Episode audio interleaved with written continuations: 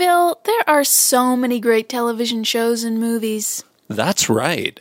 Thank goodness Resonance Rewind has the team to analyze them on a personal basis. Unaware that within moments they were about to encounter the most incredible alien visitor ever to touch down on this strange, forgotten planet. Opening words in the narrative, a whole new adventure to be considered in a two part special for Resonance Rewind.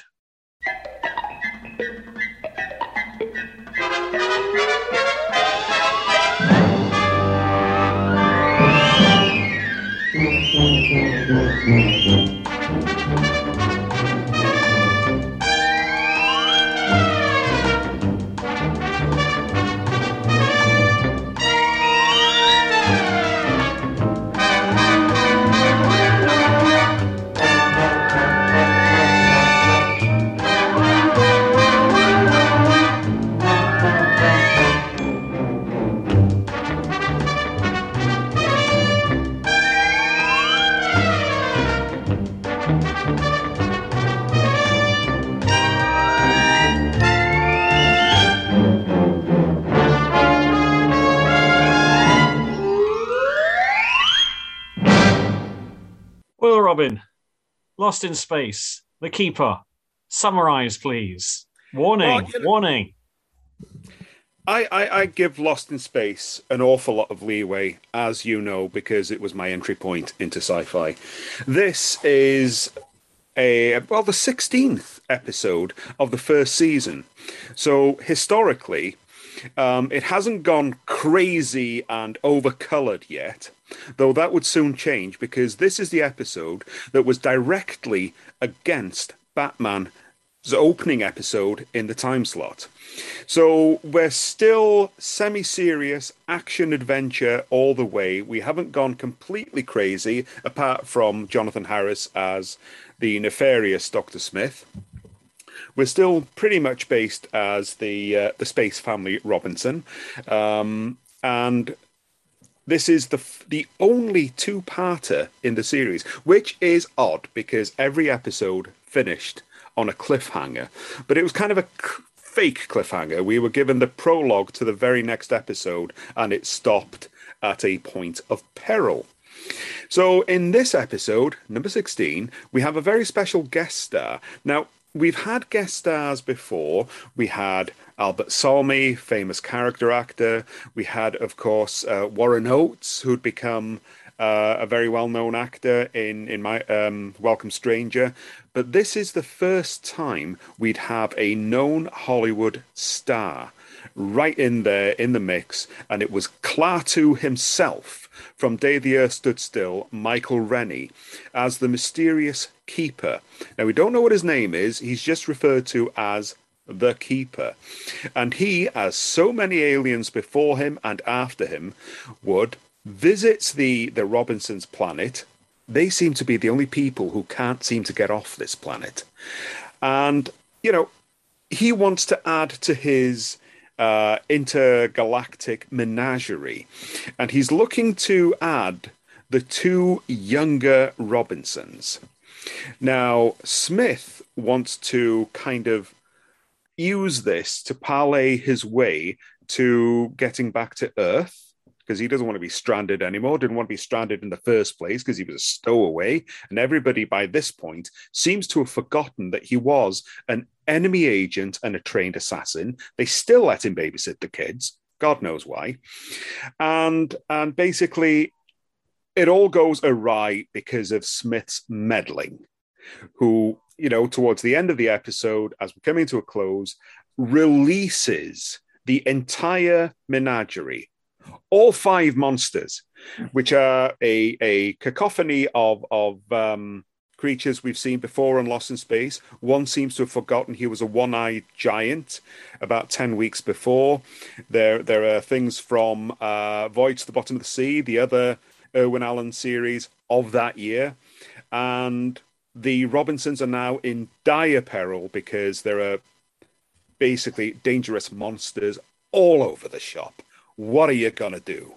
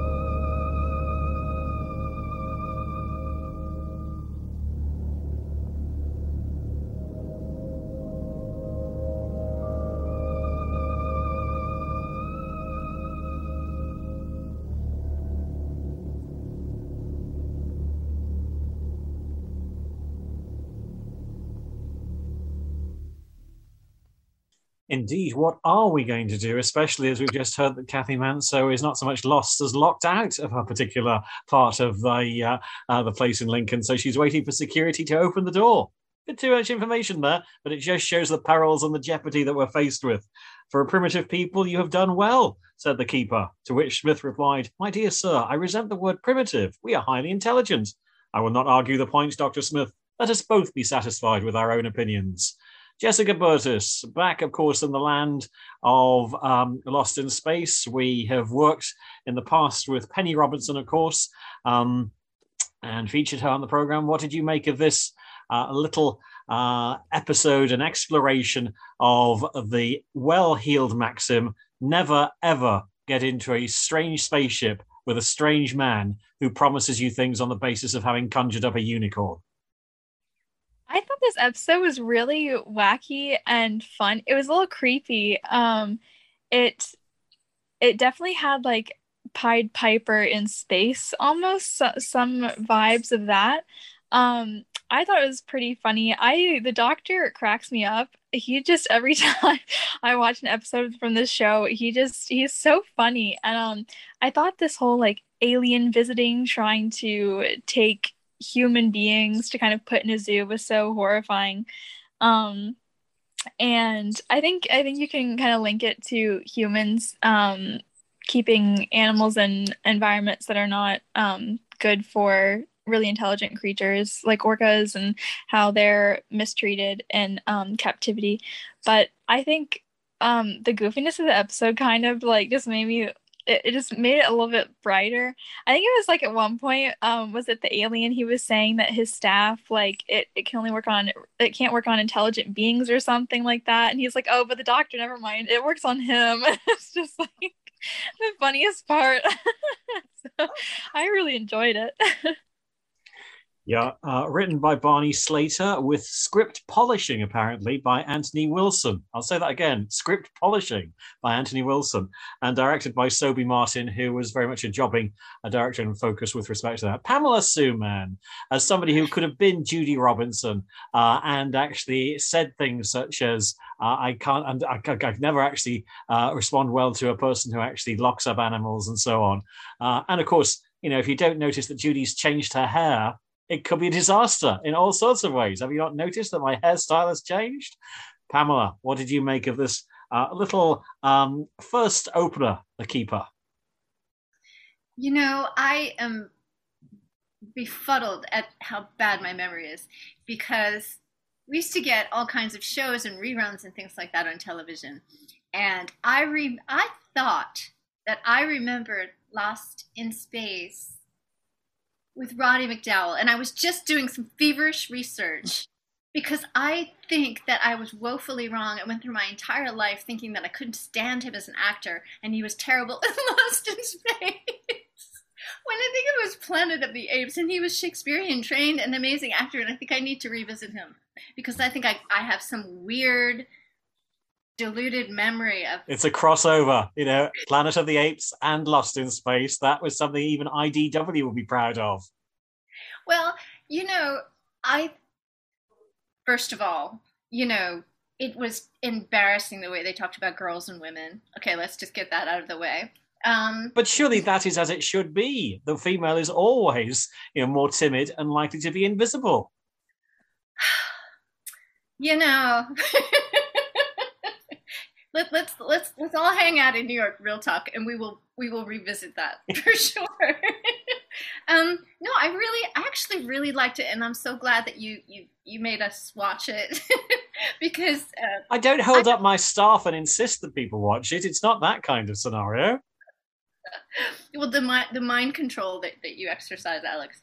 Um, so it yeah, and it was it was very interesting, and, and what I thought was interesting too was that you know the basic critique on racism and and keeping animals and pets as pets and and you know um, the whole idea of you know that that idea of let's say you know we think of an ant and we think we can just smush it and it has no feelings and it's beneath us literally. Um, but it, to me that was like brought zooming out i thought that was kind of an interesting overall takeaway about that, which is good. It's a very good thing because it's it's wrong to it's wrong to enslave people. I think I think we still have to try and teach people that lesson because there are some that, that still think it's okay. But anyway, yeah, I liked it. I liked I liked the clothing. I did not like what was his name? Michael uh Rennie. Rennie's his his whole look was creepy. It creeped me out. And and I guess it was meant to. So they did a good job, but it was very creepy and I hope I don't have nightmares about his face. It is it is problematic when you see a bearded man holding his staff quite shamelessly and blatantly in, in open public. It could be, you know, uh, very challenging in all sorts of ways. Um, Jenny, did this take you back to a time when the world was simpler and you weren't fretting about who Chelsea or Manchester United or, or indeed Middlesbrough are playing in the uh, uh, FA Cup sixth round? Who's going to score the first goal and what the, the overall score is going to be? Um, well, I know we watched the Lost in episode, uh, Lost in Space episode before, and I have to say I call this program Lost on Me because I think it's absolute rubbish. I can't stand it. I cannot stand Dr. Smith the, the scripts are awful, the sets are awful. It's so cheap. I don't know why they couldn't have got a GoFundMe page together to at least have put some money towards the production because it's just awful. And this was a, a particularly bad episode. I just thought it was the acting was terrible. I mean, these are people who are good actors. Klaatu, he was okay. Um, I have to say, we have to give a nod to the cage from Star Trek because I just think it's such a similar idea. Um, and because the music and the intro is fabulous and then the episode is just a huge disappointment. So you know where my score is going to be going. It's not going to be good is it? Let's be honest. Uh, in terms of I, mean, uh... I, I don't like the program but i watched it and i just i just thought this is just awful. And i watched on daily motion where you get adverts every five minutes and i couldn't wait for the adverts every five minutes because they were far more exciting than the actual show Sorry. Well, when you bear in mind that uh, this particular program finished third in the week when it actually aired and premiered in September 1966, uh, just below I Spy and Get Smart, and just ahead of Hogan's Heroes. Um, Robin, you've heard obviously the. I mean, I, I I've come to this through a number of sort of areas. I mean, on the one hand, I, I can understand Jenny's viewpoint perfectly because I think Jonathan Harris vastly overacts and clearly he was best mates with Michael Rennie, so he was over eager uh, to even uh, demonstrate that as well. Apparently, Irwin Allen did actually beckon him over at this point in the series and the production. Well, yeah, that's I've I've I've got an interview um, on disc with Jonathan Harris, and he mm-hmm. relates the story where he was afraid that his character not being in the original pilot but was added in later was easily got rid of. And he was a jobbing actor. And he decided to invent little bits of business for himself to try and make himself more memorable and, you know, to, for people to start liking him so that he would be assured of a job and a weekly paycheck. And at the point where he thought that he was overdoing it, because he was actually a very fine actor, um, Irwin Allen, as you rightly say, Alex, beckoned him over and said, "Whatever you're doing, you're doing, I know what more. you're doing. Yeah, mm. do more." And so after that, okay, he did overegg it vastly, and he did tend to make this the fiendish Doctor Smith into basically a shrieking, effeminate pantomime dame. Let's face it. I mean, nobody screamed like Smith, especially when he was in that glass cage. Now, I mm. thought that this this particular episode was an interesting pick because it's around middle of the first season, and we've seen previously the the first episode, and we've seen a very penny centric episode. We didn't get many of those, but this is more more of the typical Lost in Space episode and we see more of what we'd be seeing week on on week before they lost the plot completely and decided to adopt the same over the top camp humor that was being so successful for Batman on a rival network. Oh, and to address the the Cage Menagerie episode, this was actually aired before Star Trek. So um I, I think Well, it's a it, good. it, it was actually after the Twilight Zone episode. People are alike all over. Yeah, but ah, I'm glad you spoke. You you said the Twilight Zone because I don't know if you noticed. Um, they used a lot of stock music from their the 20th Century Fox library in this. The Not only did stood we still. have Johnny Williams's um, Lost in Space theme, but we had various themes from uh, Bernard Herrmann that had been used in the Twilight Zone, and we also had various music cues, particularly inside the Keeper's ship, from The Day the Earth Stood Still, also by Bernard Herrmann, which I thought made a really nice link. Um, I wish they'd put a little bit more effort into the the number of monsters that came out of the ship at the end. Um, you just had the five costumes coming round in a circle, and they were so easily recognizable as you know the thing that grabbed the sea view and voyaged to the bottom of the sea, the giant uh, cyclops that threatened them in episode five the sort of black-eyed mummy wearing a polo neck that would appear every so often. You know, it, it was it was all a bit cheap and and a bit bizarre. But what I like about this episode is I'm a big fan of the black and white series because it, it has an eeriness an absolute eeriness and a menace about it. There's something, and it works well for the original Twilight Zone and and the the Outer Limits as well. That the black and white uh, aspect of it just makes it slightly off kilter, and I, I really love that in the, these um, initial episodes. It's something that was lost. Um, when the, the episodes went to color from season two onwards. And of course, the humor became more and more bizarre, and it was just basically an all out assault. But but Robin, remember the time, the time where basically uh, the whole notion of psychotropic psychedelic drugs were actually Well, not action. only that, but um, one of the sponsors, and this was true of Batman, it was true of Star Trek. Some of the sponsors of these shows were RCA televisions who wanted to sell color TV. So everything had to be color, absolutely saturated, as much color as you could put on a single screen. And of course, you know, Irwin Allen was the master of, of flashing lights and explosions and flashy effects.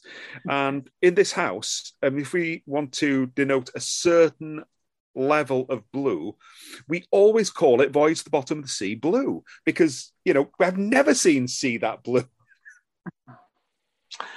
The budget, in case you're wondering, uh, Jenny, was a little under $140,000, uh, which actually did rise to uh, just under $162,000. So well, they didn't skimp on this particular thing, certainly. It all went on Judy's hairdo. Highly likely. Well, actually, I think it would have gone on Michael Rennie's wardrobe because he used to nick everything he used to wear, according to Arthur Weingarten. So let's turn back to, to, to Jessica then. In terms of this particular piece, which, uh, according to Bill Mumy, uh, is indeed one of his favorite Lost in Space episodes of all time.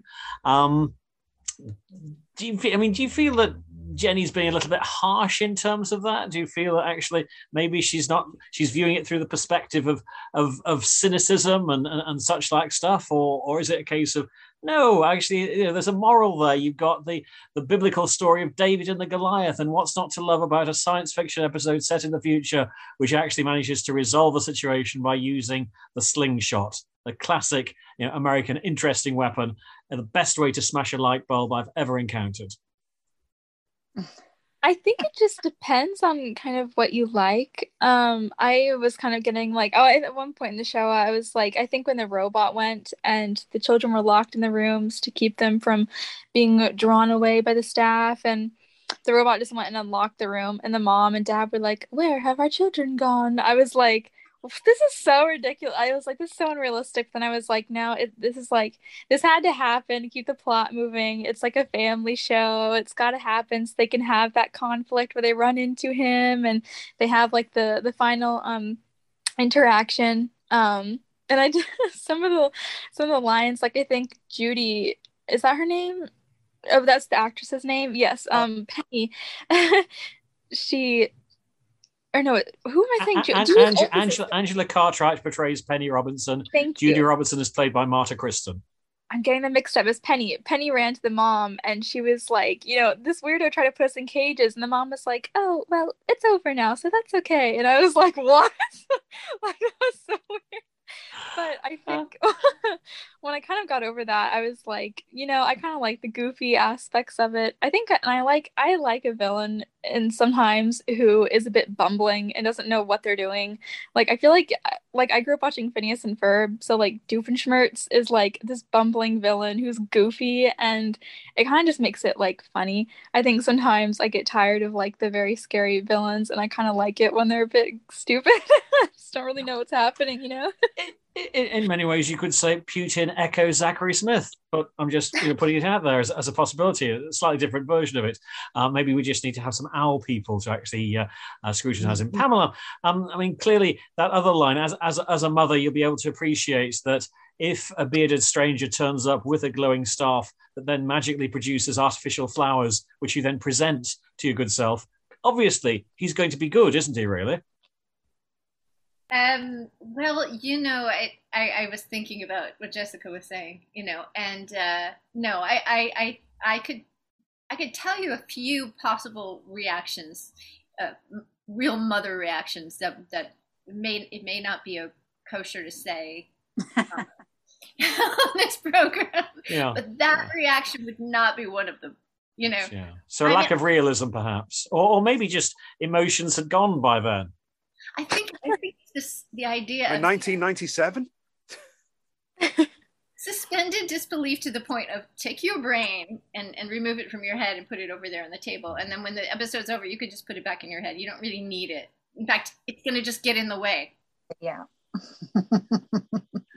Amuse yourself, Major, but remember there will be a day of reckoning.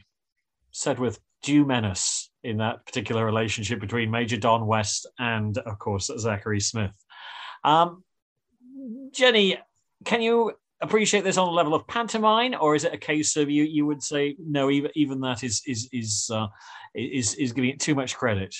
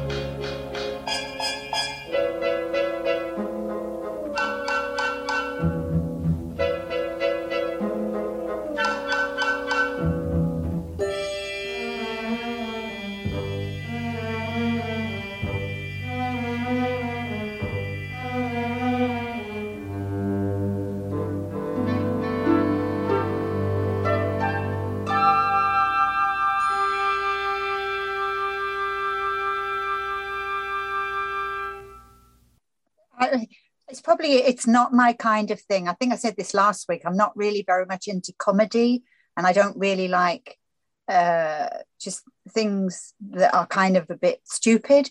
I mean, I just the whole program. Dr. Smith irritates me beyond belief. I think he's. I'm sorry if I'd been stuck on the ship with him. I think I'd have assassinated him after about a week.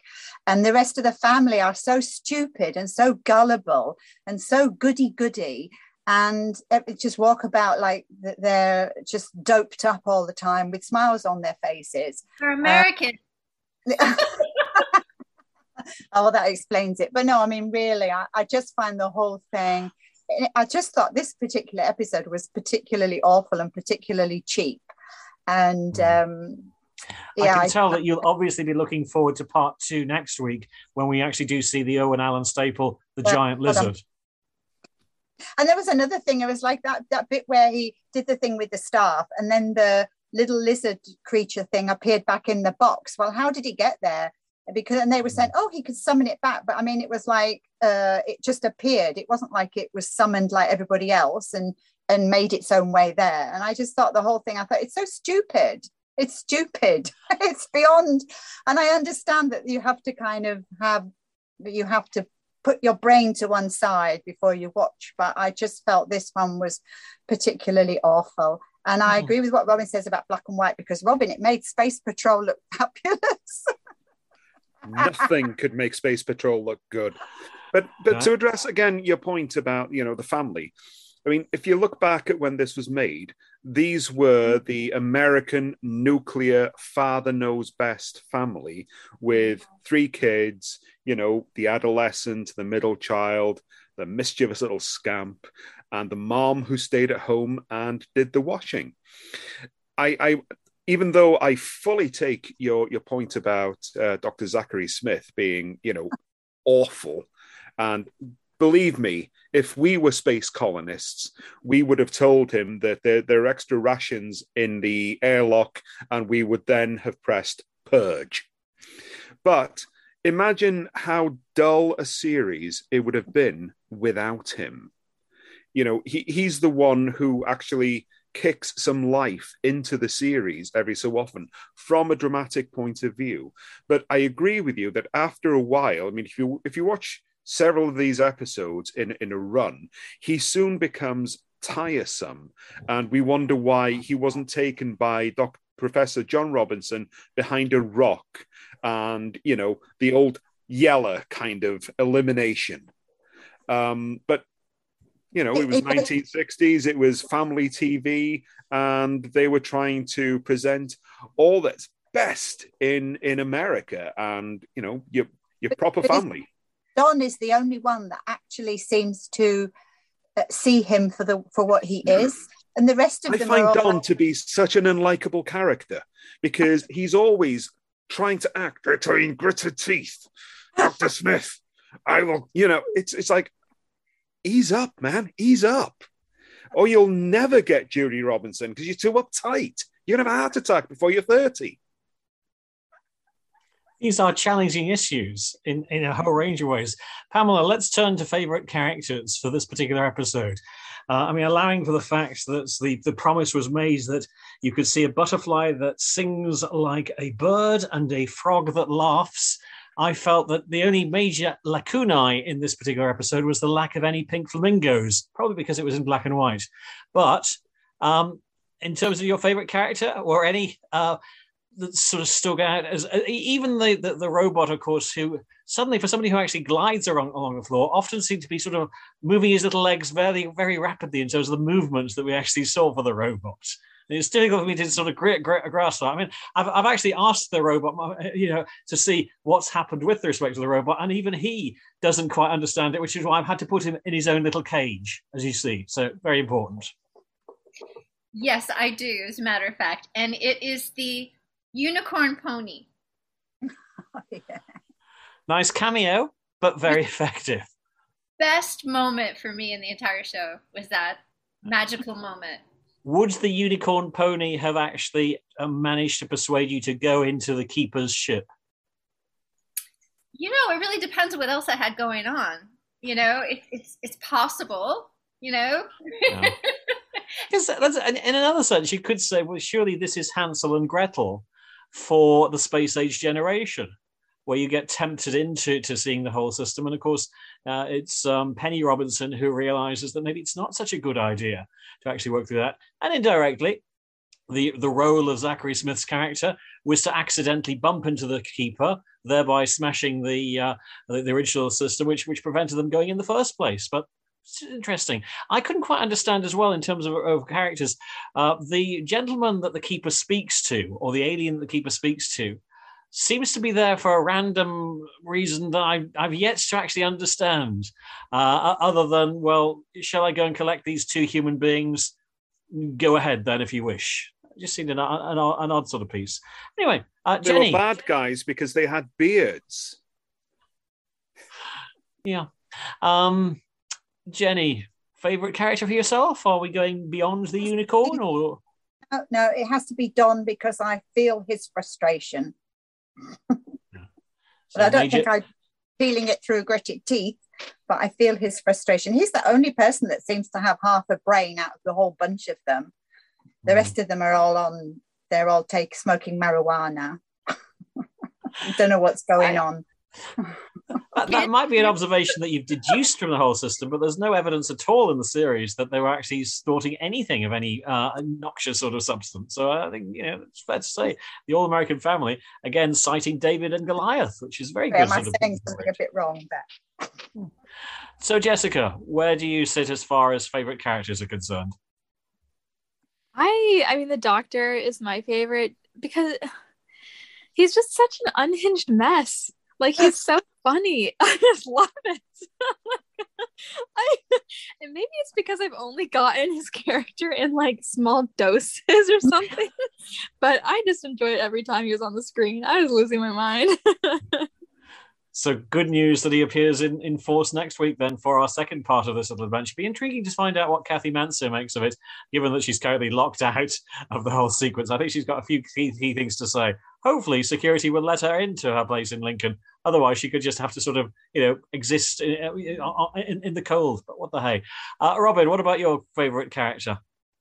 This episode, I thought the Robinsons themselves were were kind of cardboard cutouts, and and the show was stolen by Michael Rennie as as the keeper. Um, he brought the same sort of dignity to the role that he did um, as Klaatu, and I, I, I just enjoyed his performance. But it was interesting uh, that you mentioned Han- Hansel and Gretel because I was going to say when I when I watched the episode again this morning, um, yes, I've always watched it with a, a, Hansel and Gretel vibe. That was my term of reference because I believe that was possibly my term of reference when I when I first watched it. You know, when I was five or six years old. But of course, watched these days, um, it comes across a little bit more creepily, a little bit more pervy. Um, and I wish I, I, I, I hadn't thought of that, but um, I, I'm still, you know, kind of, yeah, I, I like his alienness as as as the keeper. Not saying that I, I commend his actions.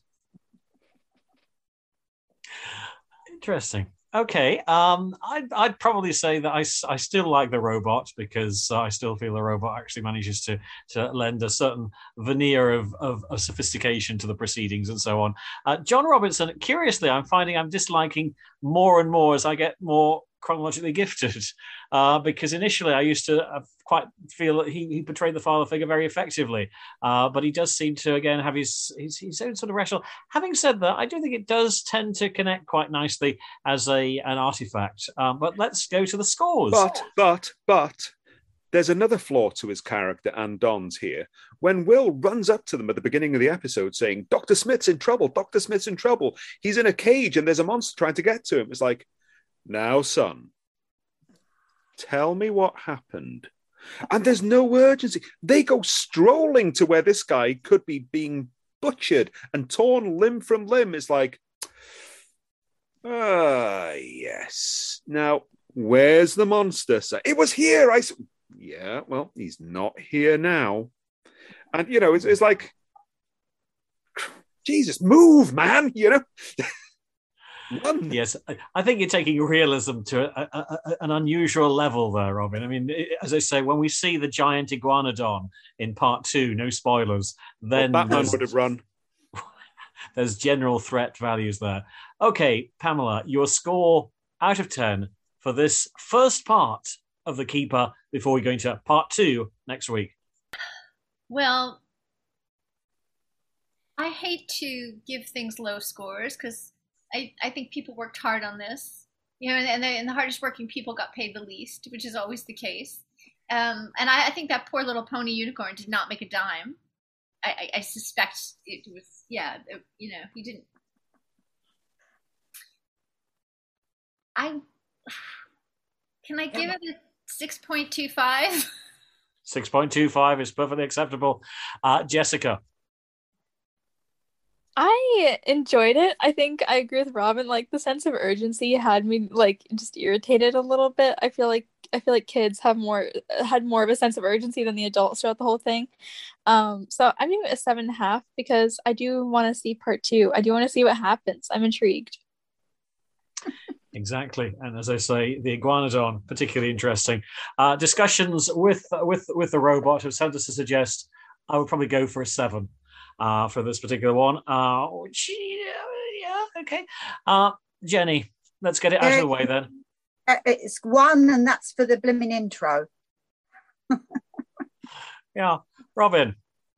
As I've said, I forgive Irwin Allen a lot. Okay, I don't forgive him a lot of the time tunnel, um, but I do forgive him a lot on Lost in Space. It was my entry point. I might be looking at it through the flawed lenses of warm nostalgia, but for me, this is Lost in Space in its stride. They made an episode that was better than this called War of the Robots, which I hope and this is a very, very unveiled hint. Can we watch that, please? Um, I'm going to go nine. It's not a perfect episode. I love the episode. It's not perfect. Jenny has just collapsed at this moment in time. That's what I did when I heard her score for Space Patrol. Yeah. I think the irony, of course, is that I think Space Patrol probably actually beats this for, for both Jenny and myself in terms of quality, and arguably Jessica as well in terms of uh, Larry Dart and uh, the whole Space Patrol uh, marionette scenario with Swamps of Jupiter. But that's for another time, really. Uh, so a nine for Robin. Interesting. Um, overall, then, reasonable scores um, with a few sort of challenges uh, to be had by that. We'll see what happens when we go to part two uh, for the next Resonance Rewind. Um, same time, same channel. Keep on resonating.